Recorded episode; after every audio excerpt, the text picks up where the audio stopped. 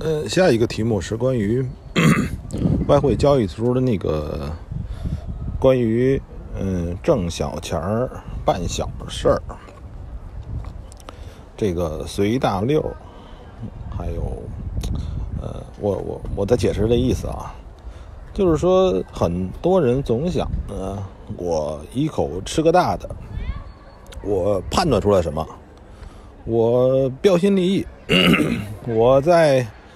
上涨过程之中，我发现了，我发现了这个到头的迹象，所以我卖空了。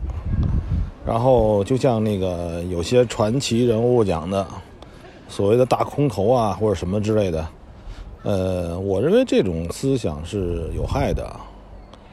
呃，你要时刻有一种想法，我们是小人物，我们是干小事帮小忙、赚小钱的。就是说，现在势头已经起来了，已经开始往下跌了。然后呢，没准我还不敢进进去。然后呢，等这个势头跌的差，开始跌的已经哎走了一点了，已经这个开始已经完全确认了。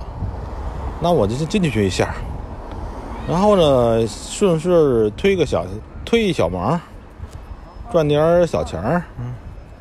嗯这种思想呢，很多这个年轻的这个交易者们很多不屑，不屑于去做。呃，总希望是自己独具慧眼，发现了什么，这个揭露了什么，那你就非常危险，其实也是得不偿失的。呃，在你想到像这个帮小忙、做小事儿的时候呢？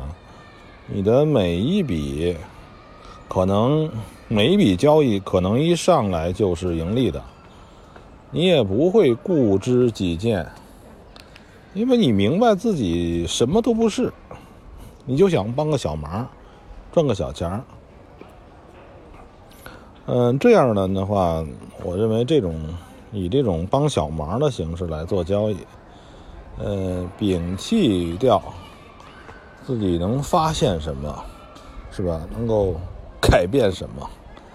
呃，这种存，这种刷自己存在感的那种那种行为，摒弃掉，才能真正的明白，呃，交易的什么是容易的交易，目的只有一个，是为了赚钱，不是为了为了自己显示什么。